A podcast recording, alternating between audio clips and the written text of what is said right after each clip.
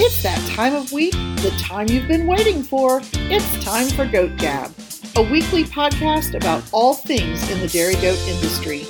Sit back and enjoy an hour or so with your hosts, Laura Warren Hughes and Cameron Jadlowski, as we talk about ideas and topics that matter to the dairy goat world.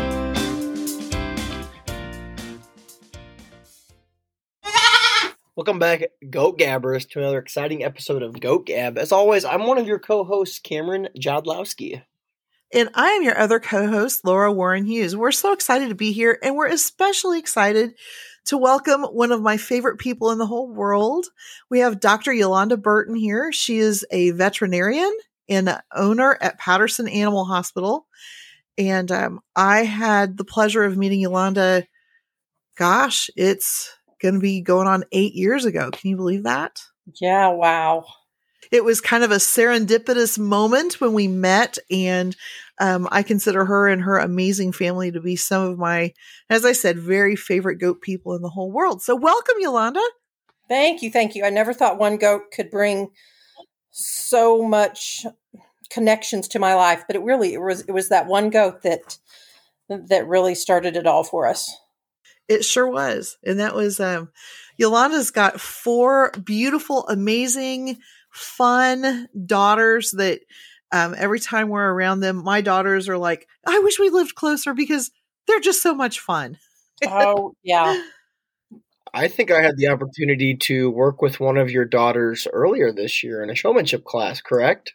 Yes, two of them were in there actually, but yes, they they very much oh. remember that. oh, I don't know if that's a good thing or a bad thing. Uh, they do talk about it a lot because one made the cut and one did not. no, I'm I'm sorry to the one that did not. that's okay. You know, lessons um, learned. I'm telling you. there's always next year. I will tell her that. Um, but nonetheless, moving on, Laura, what's happening at your place this week? It's just dang slow right now. We had the joy of having the 2021 22 ADGA Youth Rep, um, Alicia Boren, visit us for a week over uh, Thanksgiving. So that was a lot of fun. We had a good time with her here. And Caroline's finishing up her last um, week up at college. So it's just kind of, you know, getting ready for Christmas and the holidays around here. And one thing that I wanted to share though, and I think we've talked about barn cameras before.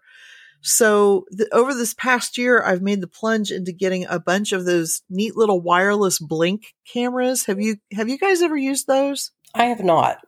Negative Ghost Rider. No. Okay. Well, they're great for barns or pastures that don't have um, any electricity because they run they run on batteries and the picture is really clear.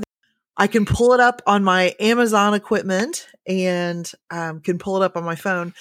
But anyway, my daughters have learned how to uh, dial into the cameras too. And it's amazing how quickly you run through batteries that are supposed to last for two years when you have daughters who at various times pull up the pasture cam so they can watch the goats outside eating hay. I'm surprised they don't watch the puppy. Oh, they watch the puppy too. Excuse me. Anyway, anyway, so if, if you are looking for the ultimate in um, family entertainment when people aren't home to watch the goats, just put up some goat cams and give them access to it, and then they can watch their goats all the time. So Laura, it was interesting because I was at my my in laws for uh, um, Thanksgiving, and I was scrolling through their TV to find some football for us to watch. And one of the channels I came across was the barn cameras, actually. So they have their um, barn cameras actually hardwired into their TV to watch. No way, really? That's cool. Yeah, yeah it's quite interesting. There, I prefer the phones, but that's just me because it makes it a lot easier um, when you're doing um, other things or out and about there. Yolanda, do you guys have cameras in your barns? We do. We have cameras um, that we can watch, and we've went through a few different kinds. Right now, we have the Wyze cameras, W Y Z E, and we can watch them from the phone. And oh yes, and it, it's kind of the same thing. Once we got our Wi-Fi set up to working in the barn, then yeah, I, being at work all day, I I couldn't live. I couldn't live without cameras. I just got to see what's going on. it is kind of addicting to look at them and, and kind of get a glimpse into the life of goats when their owners aren't around, you know. Right. Um, sometimes they do stupid things or they'll stand there and look at a corner and you're like, what the heck are they looking at? That's the corner, you know. Uh, yes. You know, they're just so smart creatures sometimes. yeah. So really, I mean, when I say there's there's nothing going on, that's really the highlight of it. I think we got our last few goats bred, so that's that's a good thing. Awesome there. Yolanda, what's happening at your place? It's kind of uh, you know uh, typical goat things. It's the off season. We're just doing our last few preg checks. Probably not going to breed anybody else. I'm not a fan of May and later babies. Sometimes it happens, but they're just not my favorite. We like to show in May, so I don't like having pregnant goats during May. So we're kind of hoping it's all done and and then just we're just looking at goats and feeding goats and not doing any of the typical hours and hours of barn chores that come when kidding and milking gets here. That's kind of the nice time, you know? Chores, Yeah. if you want it to, can take like 15 minutes. Mm-hmm. Yeah, we, we always use uh, like November, December, January is like family vacation time because you have to plan everything around the goats. And so we can't do anything that happens any other time of the year except for now because it's the only time we'll leave the goats alone because they're not as needy. Yeah, I agree with that too. And and just for our listeners' sake, Yolanda, you guys have do I count this right? Do you have five different breeds that you guys show? Oh, that sounds about right because we have each kid has a breed and then one kid has two breeds and then we have recorded grades. And so two of the girls both show Nubians. They they just neither one of them wanted to get out of Nubians and so they both kept Nubians and then one has LaManchas, the other has Alpines and Saanens and then you know if there's if there's more than one breed you're going to get some recorded grades. An experiment, I say. They're just it just happens. Uh-huh. Yes, yes, it does there. Yeah, what's going on at your farm? Nothing. Nothing. Literally nothing. Well, goats are coming into heat, and I'm mad about that. But um, had a scare this morning. Um, went out, and there was the best Toggenburg looking at the bucks like they were delicious snacks. And I was like, "Oh no, you're in heat." So I went and grabbed a buck out, grabbed the craziest buck out, of course, because that's who she was supposed to get bred to and went to the pen and she was just kind of eyeing him and sizing him up and i brought him into the pen because she was allegedly the only goat in heat. Looked at her there was no tail wagging and she just starts rubbing on him and i'm like you're not in heat at all because there's nothing there. So i think i'm just going crazy um, trying to catch goats in heat or not in heat. I'm so sick and tired of breeding goats let's just say that Does it not seem like this has been the longest breeding season in the history of goats? before you jumped you jumped on Laura, me and Yolanda were having that conversation because it's like there's just there's no rhyme or reason to any of this bull crap. Yeah, I agree. I agree. Um, other than that, um, yeah, that's that's all we've got going on there. Ordered feed again today, and um, you know, trying to procure more hay again. That's always a game. Um, and uh, just enjoying the slowdown. Yeah, it kind of it kind of always gets me rejuvenated for goats, you know, when when you can just go out and and it's not that you have to be out there, it's that you want to be out there, you know. You can you can give them attention and and just kind of hang with them and then you can go inside. It's not like, oh, I've got all these chores to get done. It's Yeah. it's just Yeah. it's nice. We we did everybody's hooves, and they didn't take forever. That's the thing too. That was that was kind of nice actually. It was very relaxing, and Catherine was attempting to make me her ultrasound technician so she could just look at the pictures, and I was going to hold the probe for her, and it did not work out well. Is that something that you should do before you get married to? Not just build fence. You you need to ultrasound together, right? It's just like more contact, more contact. Well, I'm like working on like a four inch thing of contact there. I I am not an ultrasound technician by trade.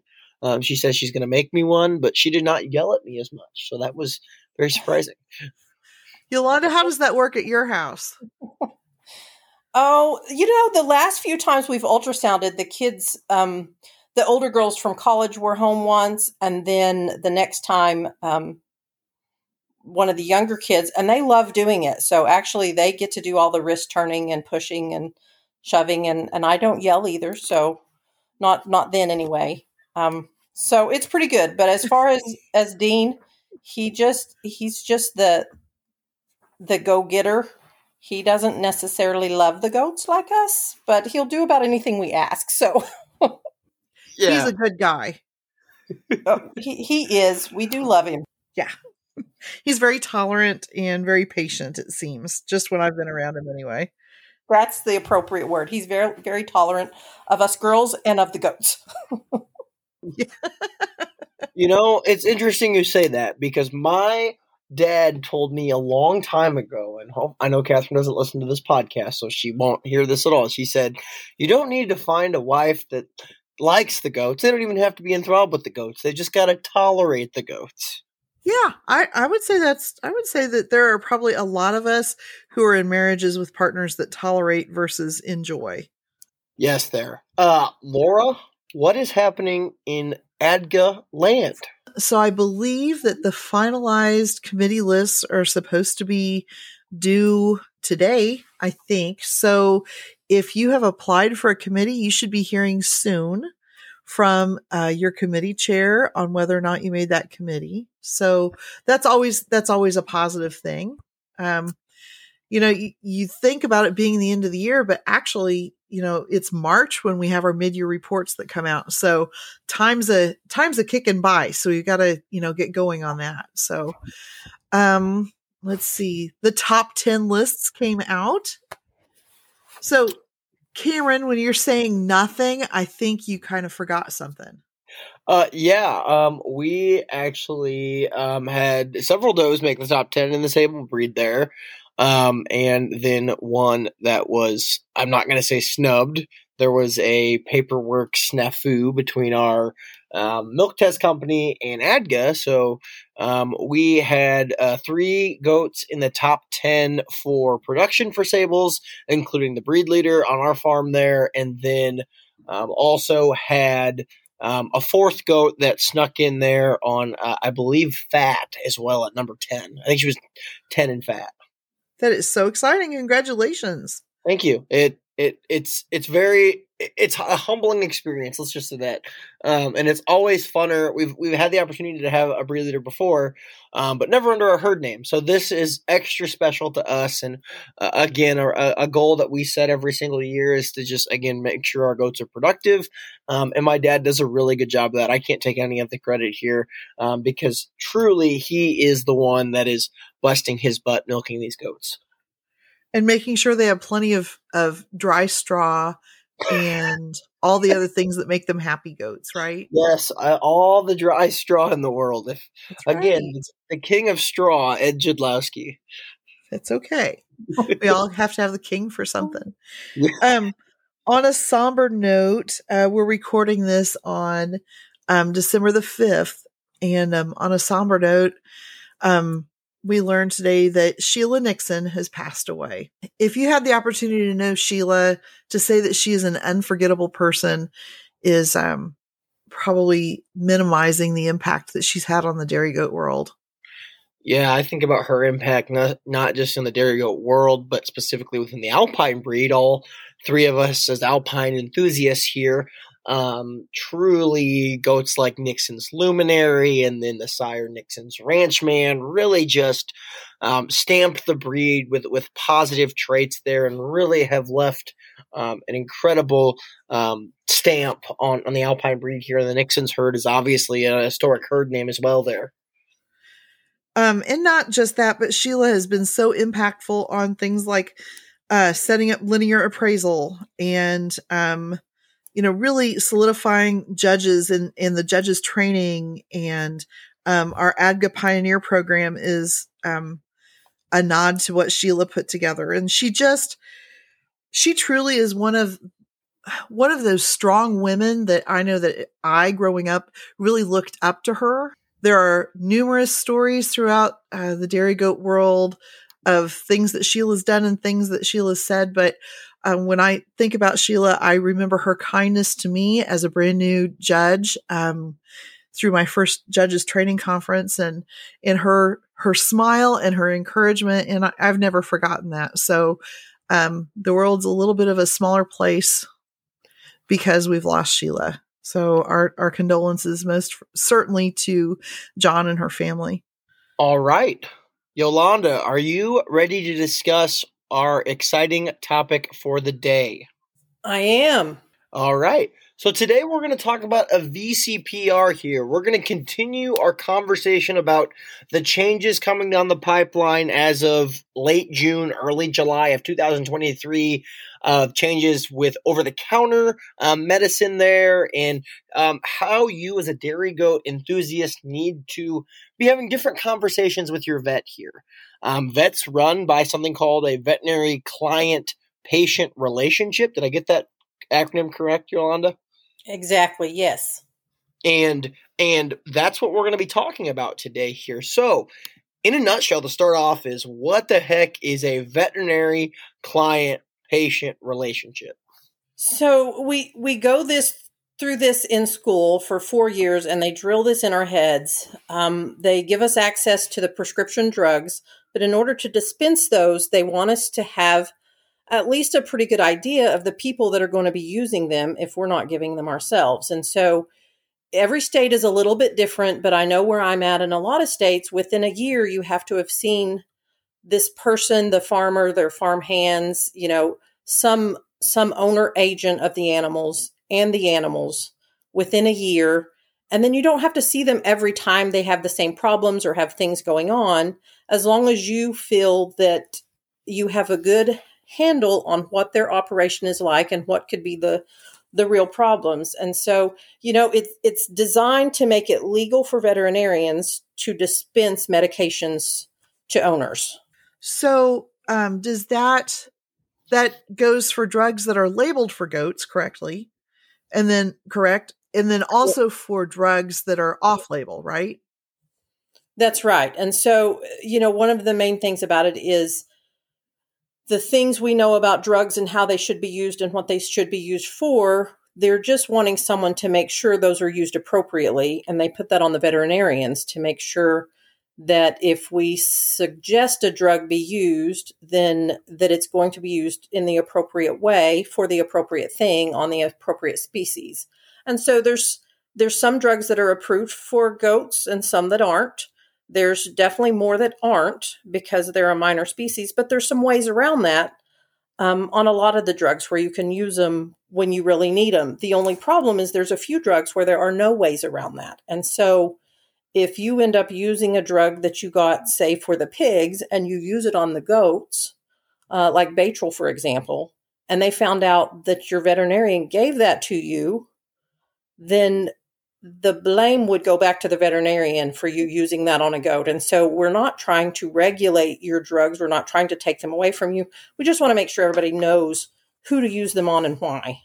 Well, I have a hundred questions after that statement because I may or may not have used a said drug that you on on a certain animal. Again, I am not going to incriminate myself here, um, but uh, um, it's it's interesting you say that there. So you talked about every single year, um, but why is it super important for goat producers to work with their local veterinarian to have this type of relationship? So, so probably one of the main reasons is just we have to build that trust up that we, as veterinarians, know what we send home with you when we decide that we need to send it with you as opposed to come use it ourselves. We just need to have that trust that you're doing what we suggest you do, and at the same time the relationship goes the other way in that you have to trust us that we're going to do the best we can. And if we don't see a person, but every two or three years, we don't know what their operation is like, I don't know that we can trust them or they can trust us that we're going to actually give them what's best for them. And so I think the main importance to it is just that we build that trust between each other, just like you would between friends, that we only want the best for each other. Well, that makes that makes total sense to me. Um, especially when I think about it from a human medicine standpoint. You know, I if I were a doctor and somebody came to me and said that they needed a drug for such and such, but I didn't have a lot of confidence that's what they're going to use it for, I'm not going to feel like I can prescribe that drug to them, right? Unless I come in and and see them and say, okay, you know, I'll give you the first dose here. We'll make sure it works okay. And then, yeah, keep it up for the next week. But if I think you're going to take it home and give it to your kid, probably not going to work, right? Yeah, so we see situations like that a lot. And so, you know, that that's where that trust needs to be built and you need to understand each other and and the operation and what's going on. So, Yolanda, if if I if I move, let's say that I move to a new spot and I have to find a new vet, what is the best way to even start out that whole veterinary client patient relationship? Like when somebody wants to come to you and establish themselves as a patient of yours, what's the best way to get that done? So, as as a goat owner, what I would do um, first is get on the AASRP. That's not the retired people. This is the American Association of Small Ruminant Practitioners, and they have a list of veterinarians that this is a common confusion. they have a list of veterinarians. I say, I say all the time to my wife that are um, interested in goats and a member of that association where they have access to more information than maybe a veterinarian that doesn't have the same interests. And so I would first look on there and see who in that list is close to you. But then as far as establishing establishing that relationship, um, you know, sometimes it's as simple as just a farm call out to the house for for 20 minutes or 30 minutes to say, this is my herd. This is how I manage them. These are the tests I run every year. We can draw our own blood. Um, we can do our own ultrasounds, but I want you to see how my setup is. So if at some point we have a problem, you're going to understand what my limitations may be, as well as what I may need to do different based on those problems. So you're going to walk through with your new veterinarian that you have interest in, um, your knowledge, for lack of a better terms, correct? Correct. And and show them kind of your ability there because I I think about and I'm asking these questions because I think a lot of goat owners, including myself, um, and again I am I am probably part of the problem here. I'll be the first to admit that there think that they might have more experience with with dairy goats compared to other veterinarians um and and because they don't have the, quite the volume or such there and I, I i'm trying to word it in a way or trying to build a relationship with a vet in a way that does not want to undermine them. However, I want to continue to show them that hey, I'm smart. Does that make sense? That makes complete sense. And there there are going to be a lot of goat breeders that that do have more exposure to goat health than some veterinarians. But I think when you start that relationship, you both will work through what each other knows as well as what your level of comfort is with each of those things. And it's okay if you feel like the first veterinarian you worked with just maybe isn't the right one for you, then you find one that you maybe has a little more knowledge or, uh, you know, just handles things a little bit differently and not putting down any food animal veterinarians, but doctors that handle primarily cattle sometimes aren't, don't have the same poise and compassion around goats. And we all know goats can be a little bit finicky and sometimes even um, divas. So they really have to be handled a little differently than cattle.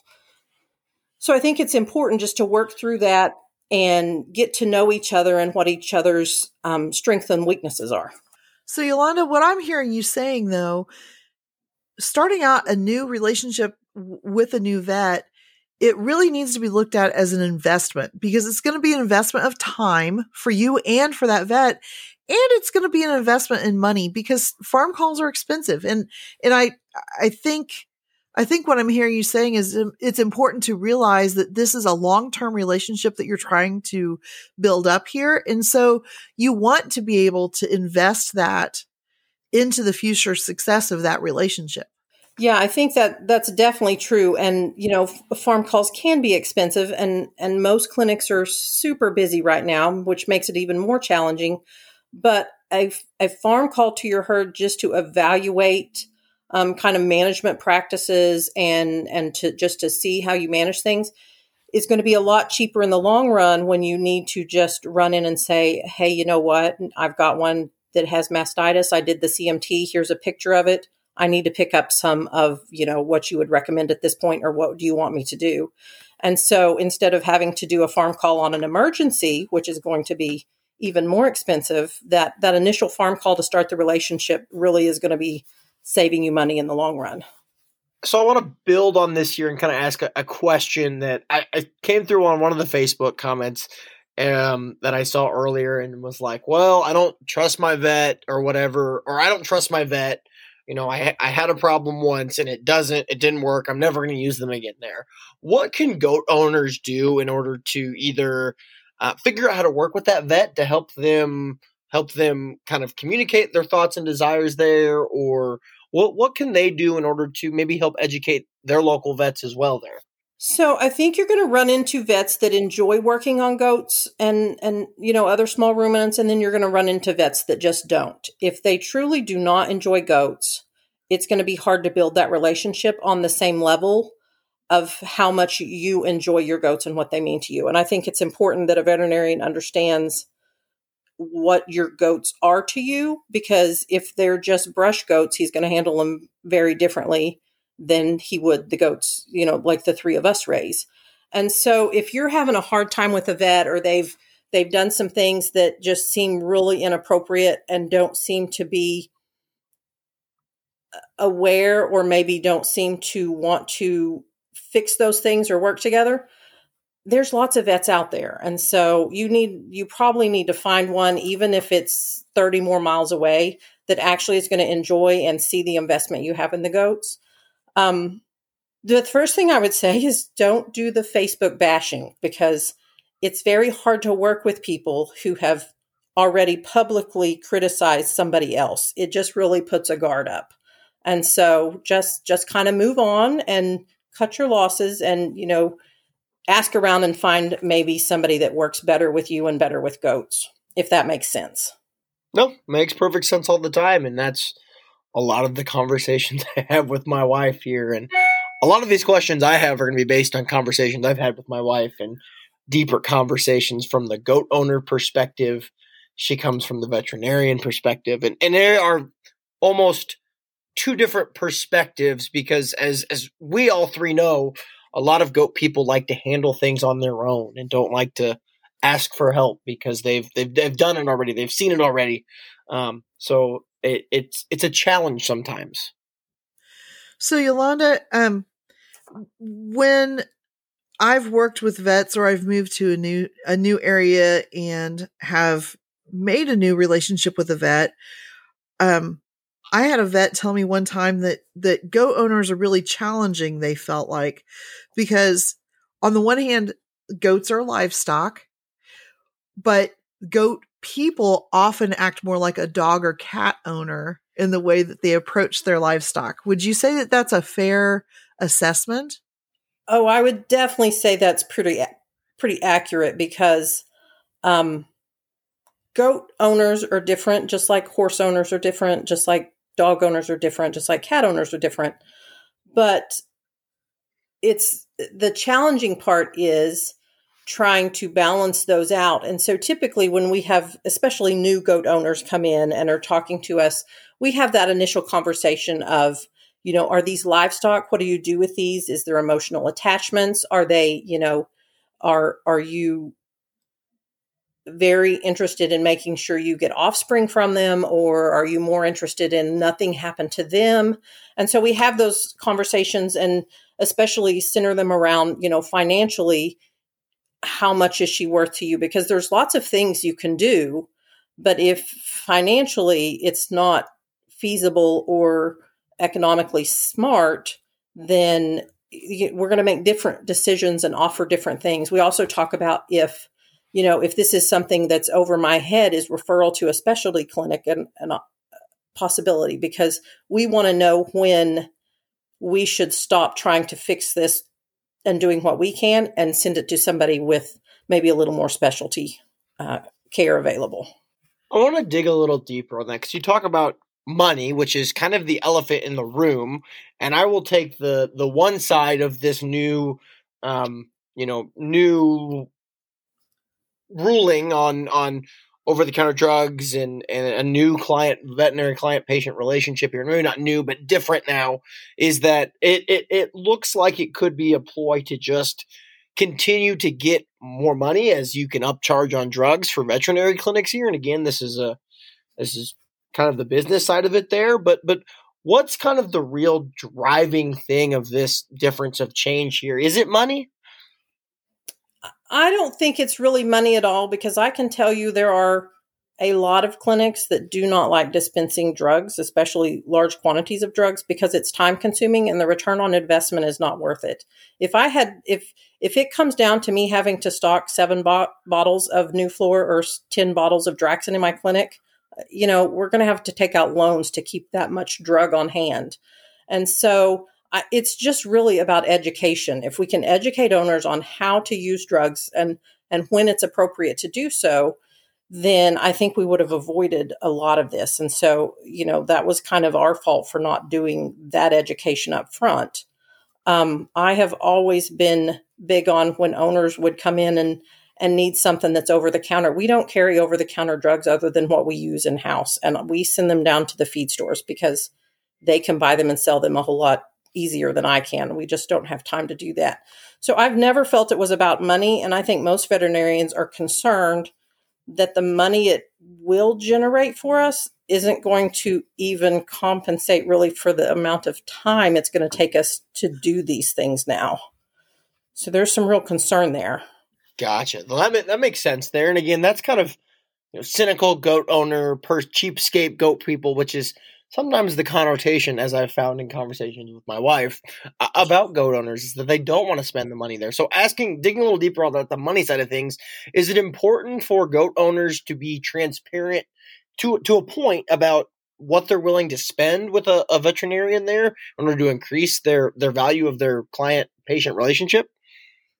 Yeah, I think it's good just to be upfront with them. And, and I don't think you need to come in and go, okay, this goat is sick and I will only spend a hundred dollars or 500 or a thousand or whatever, because, you know, we're not, we're not doing it and trying to get to your limit, but we just need to know if this goat say needs a C-section, is that something that would be valuable to you? And if so, are the kids more valuable than the dam? And if so, if you couldn't get either would you just you know if it if the odds aren't good would you just cut your losses and stop or would you still want to try and so i think being upfront about how far you're willing to go is is pretty important and also gives your veterinarian an idea of you know if if it's only worth a hundred dollars to you for me to try to fix it i'm probably only going to try a hundred dollars worth. But if you tell me this goat is very important sure. we're going to have to go to some extra efforts to try to you know call in help or or get some advice from um, some colleagues to try to make this work but i think it's important to just be upfront about that of what they mean to you both emotionally and financially. And i would say also too along with that um don't be afraid to have those those hard questions those hard conversations with your veterinarian. And it, it's good to let your vet know, you know, hey, I appreciate you trying here, but I think we're probably at a point to me it doesn't look like it's going to be a, a, positive thing. What do you think, doc? Because I, I sometimes I think that that maybe a veterinarian might be a little hesitant to throw the towel in if they think that you still want them to keep trying. Oh, definitely, it's it's one of those things, especially if you've already spent some time working on it that it's hard to give up on them. I mean, definitely there's times when it's the best thing, but if an owner is committed, you just want to do the best you can to try to explore every option and give them every possibility to get better if if there's something that can be offered. So, I will ask a question here and it is something I have often wondered as well here and it's different now and i don't know if you guys know this or not but in the state of wisconsin if you live in wisconsin you are not allowed to have you you don't have to have a health paper to go to a, a fair or a show or anything within the state of wisconsin. So i hypothetically if my wife was not a vet i would not need to have a vet on my place at, at all there. Um, and it's different in my dad's situation where the vet he comes out and they write a health paper based on that Um, but how do you, how can farmers build a relationship beyond the health paper? Is what I'm going to ask. So I think that goes back into just the the yearly talks of you know is is there anything you see that i should be doing different you know i've done all these things does does the management still look okay it's easy to get management blind just like it is to get farm blind or barn blind where you're you see your goats every day and so it's hard to pick up on things. And you see your farm every day and so you don't notice some of the things that other people would that walk onto your farm. And that's one of my favorite things to do when i go to other farms is just look at pin setups and where goats live and who lives with who and how they're fed. And uh, you can not just as a veterinarian but as a breeder go into other breeder farms and you can learn a lot from just how other people feed and manage their herds and there's always something that can be improved on i think and so just having another set of eyes and going and they may come out and say cameron you're doing the best job of any person I've ever been to. Just keep doing what you're doing. But you've set that relationship up where he understands you're truly doing the best you can. And if you ask for help, that's something serious. So I'm guessing that holds true to things like uh, parasite control, whether it's coccidia, that is, as a vet, when you walk onto a farm, your eyes are kind of naturally drawn to areas that you're thinking, hmm, maybe that's why this this producer is having some coccidia problems because I see this situation that's set up here, or um, worms, or um, you know, management problems that that maybe animals are overcrowded and the owner just didn't see that. Those are all things that you're going to see too as a vet, correct? Yeah, and I, I think that's one of the things to consider when you're when owners are looking at all the things that are going to be taken away from them um, or that they feel are taken away from them when some of these laws come into effect is that I would say 90% of the things they're wanting drugs for could be corrected with management, but you have to be pretty proactive on it. Um, mastitis a lot of time is a, is a management thing. We just need to look around and see why that's happening. Coccidia is always a management thing. And so to not have your coccidia drugs, we may just have to get a little better at management to control some of that. Um, parasites can almost always be controlled with management as long as you get ahead of it and not behind it. Once you're behind it, you need loads of drugs. But if you stay ahead of it, so there's there's just so many things that be can be corrected by management, and you know we all just need to be a little better at managing.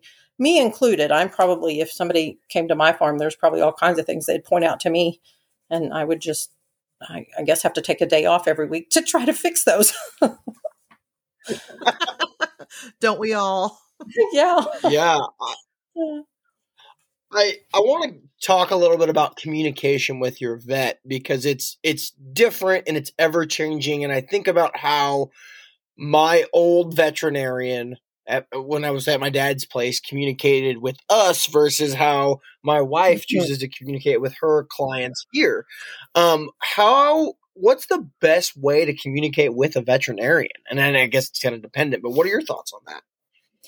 Yeah, I think that's probably one of those things you should establish establish with them because there there's definitely everybody's going to have their own preferences.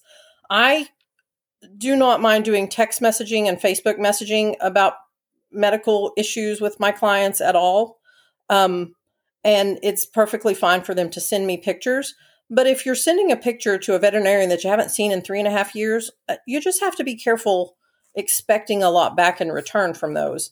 And so I think you should probably, you know, at some of those uh, conversations you're having, say, hey, if I'm having a problem and I'm not sure what I should do, what's the best way to reach out to you? Should I call the office? And if you're not there, will they give me a cell phone or do you prefer Facebook Messenger or how, you know, how's the best way to reach you? And even something as simple as calling and saying, suddenly I have three does with mastitis. I would normally treat with some um, today or tomorrow, but do you think I should culture them first since it's different than what I'm used to seeing? You know, just just those conversations to where, and they may just tell you, no, I think you're probably on the right track. Go ahead and do that. And letting them be part of the decisions you're making definitely will build that relationship to where they feel confident in that what they're giving you to treat with later on is being used appropriately. So, but they're all going to have their own preference of communication. I want to go back to something here that you said about Facebook messaging. So you're not telling everyone to Facebook message you their problems, right? well, the good news is if I don't respond within the first 24 hours, it's probably done got lost three feet down. So you would have to message me again for me to remember it. I just I I lose messages quickly, it seems. Um, but yeah, I would recommend reaching out to your own veterinarian that you have a relationship with. My clients reach out to me on Facebook all the time, and my friends do too, and that really doesn't bother me. And I don't mind helping when I can, but sometimes the help, the answer may be, you probably need to see a veterinarian or have somebody out to the house. Gotcha. So I'm I'm going to jump on to to that last statement that you just made. I hear people from time to time saying, you know, I have what I think is a decent relationship with my vet, but they never want to come out to my house. Can you talk a little bit about vet calls or emergency calls and what kind of information maybe a vet needs to hear so that they know that yeah, it really is an urgent call to come out to the house or or some things maybe that that uh, uh, relate to that kind of a situation? I would just be guessing that most of the time when um, the vet won't come out, it's it's either they're they're just literally too busy, like they truly have too many already scheduled appointments that they cannot get there in a reasonable time frame, or we see a lot of um, what would people may call good relationships, or I was just there the other day. Could you come out, you know, today and check on this goat that's kidding? And it's really been three and a half years. And so sometimes what people feel like is a good relationship maybe isn't as good as they think on their side because it sticks in their mind a little bit better that they were there because it cost them money. And so it doesn't seem as long ago as it maybe it actually would. Um, if your vet, you know, th- this goes right back to some of those first discussions you have of, you know, do you do farm calls? Are you available on the weekends? Do you have suggestions if you're not? And and get that out in the open that sometimes you have emergencies. But if they see you on emergency if the first time they hear from you is on an emergency on a weekend it's just a little harder to make time for that when your schedule's already super crowded if if that makes sense. Well, that makes perfect sense. Yeah and that goes back to a comment that my wife often makes to me is the first time they hear from a lot of clients will be at two o'clock in the morning, and that's not what they're looking for. Would you tend to agree with that statement? Oh, oh, oh, that's definitely true. I mean, it's it's a lot easier to help somebody you have a relationship with than it is to help somebody that you're going to meet for the first time because you have no idea what you're going into. You have no idea what the setup is. You don't know how these goats are cared for. You don't know if they were healthy before and now they're sick, or if they've just always had kind of sickly goats. And so the first time in the middle of the night or on a weekend is a terrible time to meet your veterinarian. Gotcha. Well, again, I will tell my wife that makes sense, and, and it makes sense to me too. But um, it, to some people, I, I, it's it's hard to to grasp that. Does that make sense? You, you know it's just one of those things where I don't think, you know, they're not thinking they're ever going to have an emergency. So they don't ever make that first call to establish that relationship. And so when they get in that situation, it just doesn't make sense to a lot of owners that they wouldn't get help immediately. And so I, eh, you definitely have to step back from the situation and see it from the other side, I think. And that's hard to do as an owner. If you could tell people upfront as a doctor, look, when you call me about a sick animal, like you have a relationship with them, but they call you about a sick animal, what are the basic things that you as a veterinarian wish that every one of your clients would have checked or noted or or made a note of before they give you that initial phone call? Probably if they know if it's been eating or drinking, just things as basic as that. And do you know how much and what? What is its temperature and what does its eye color and hydration look like? Um, just kind of some basic things to let us evaluate how big of an emergency this is. The, probably the other thing that everybody's going to ask is when did it start? Did it start today or did it start last week? Because that kind of has a, a, in on on what we're going to do next. And then when you get into deeper into kind of the problems that are going on, um, and I have a few clients that do this, and it really is helpful because at, just like Cameron, they want to do their own thing. They want to give their own drugs and all that, but write it down and the days you gave and how much because we just need to figure out what you've already tried because there's no need in me giving something that you've already given and didn't work unless you didn't give it at the right dose. And so write down how much you give and when. And that way we can go back and look and say, well, yeah, if those aren't working, I think you're probably dealing with something else. And so, you know, the basic things to start with definitely temperature, eye color and hydration status, and are they eating and drinking? And then as it gets more complicated and, and, you've already done some things to try to remedy the situation, keep a log of what you're actually giving them. So what you're saying is be a better record keeper. Yes, and I'm not the greatest record keeper on my farm. I am at work because my license depends on it. but at home, I could definitely be better, and I try to encourage people to be better. Uh, a, a, classic uh, a Cameron is a "do as I say, not as I do." and and the pencil is always mightier than the brain. yes. I think I'll remember things and I never do. So So I, I want to branch onto something else, Yolanda, that I didn't really write in the notes, but I think it's something really important.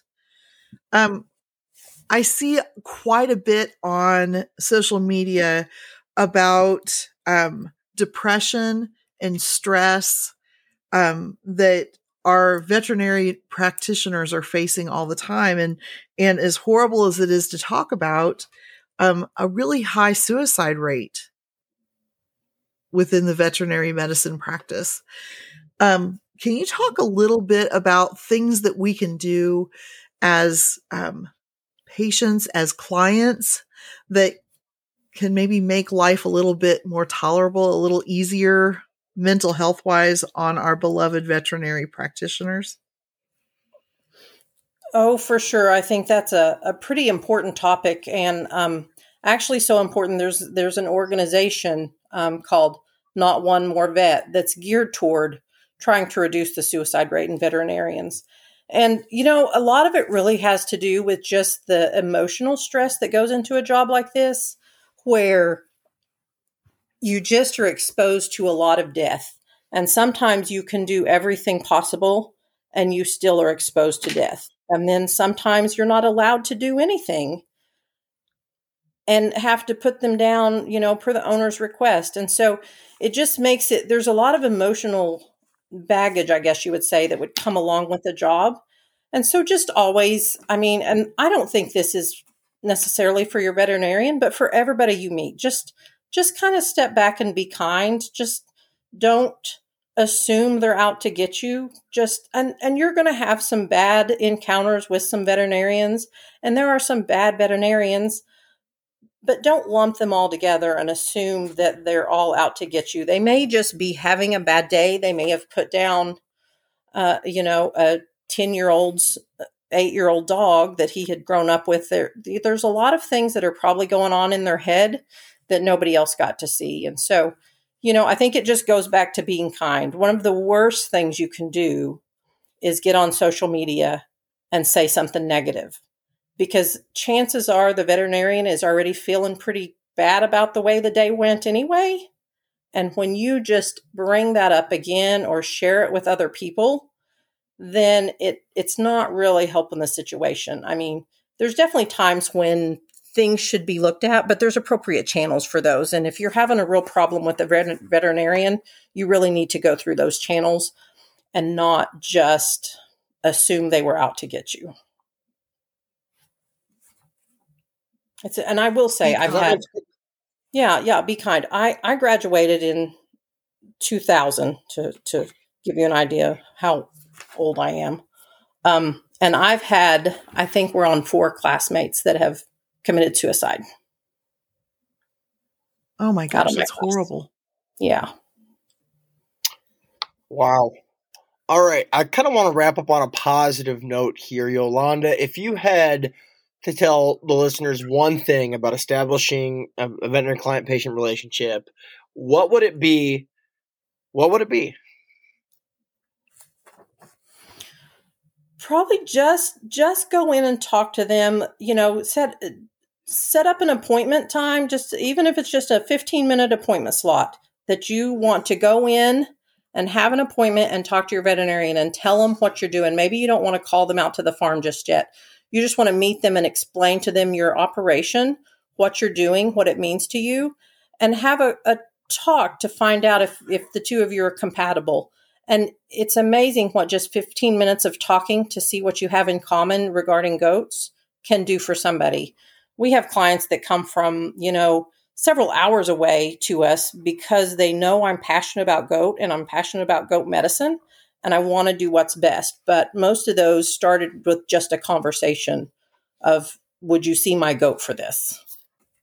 That makes perfect sense here. Yolanda, thank you so much for joining us this week. And we really appreciate your insight, your knowledge, and your candor. No, I really loved it. I enjoyed it so much. Thank you guys for having me. Well, I forgot to put a plug in for the fact that you are one of the main people who's putting together the 2023 the Ag Convention in Tulsa, Oklahoma. Yes, we are. We are so excited to have um, the convention in Tulsa in October of 2023. Um, Mid October, I I'm 17th through the 23rd, maybe somewhere around there. All the dates are kind of blending together because start and end are kind of different for the people on the committee than they are for everybody else. But it's right there in the middle of October, right in downtown Tulsa. It's going to be a, a really beautiful location. There's going to be so much to do. We have already got uh, a load of speakers lined up that just seem to be really fabulous and really want to share goat things with with people that are really interested in them and so you know we can't wait. Our t-shirt designs are coming along. Laura may know something about that. Um, we're just super excited to have it there. And we i just want to say the ball is rolling and we should have things coming out for people to be ready to to uh, plan for that or you know even this far in advance. Yeah laura how is the t-shirt design coming? It's coming. It's coming. I'm excited it's going to be cute. it's always fun. To, it's fun to have an artist in the family. I'll just say that. Yes, um, I am excited for t- Tulsa. I'm hoping to be living on Tulsa time in October of next year. Um, and I can't wait to see what the group has planned for all of the shenanigans that are the ADGA convention. I, I just want to say we have a Facebook page, and so find us at the 2023 ADGA um, annual convention and meeting on Facebook, and you can see all the updates as we get new information. That's so exciting. Yes, as always, listeners, we appreciate your time and your dedication to Goat Gab and spending an hour with us each week. If you do have any uh, topic episodes or feedback you'd like to give us, let us know. Um, you can find us on the Facebook or anywhere where you get your podcast there. And as always, uh, your feedback is a gift, and we greatly appreciate it and appreciate you. So, everybody, have a fantastic week, and we'll see you on the next hey, episode. Hey, Laura, before we yes. go, Yolanda, where can the listeners find information about your goats, your veterinary practice, if they are in the Stilwell, Oklahoma region, which I know is very, very densely populated? it sure is. but you can come from far away. We don't mind. We will work with you. Um, you can find our herd on Facebook at Cherry Tree Farm Dairy Goats and see what the goats are doing and the kids. And then you can find the hospital at Patterson Animal Hospital on Facebook as well. And so go go by and like our pages and keep up with us. Awesome. Uh, we'll catch you on the next one, Goat Gabbers. Have a great week, everybody.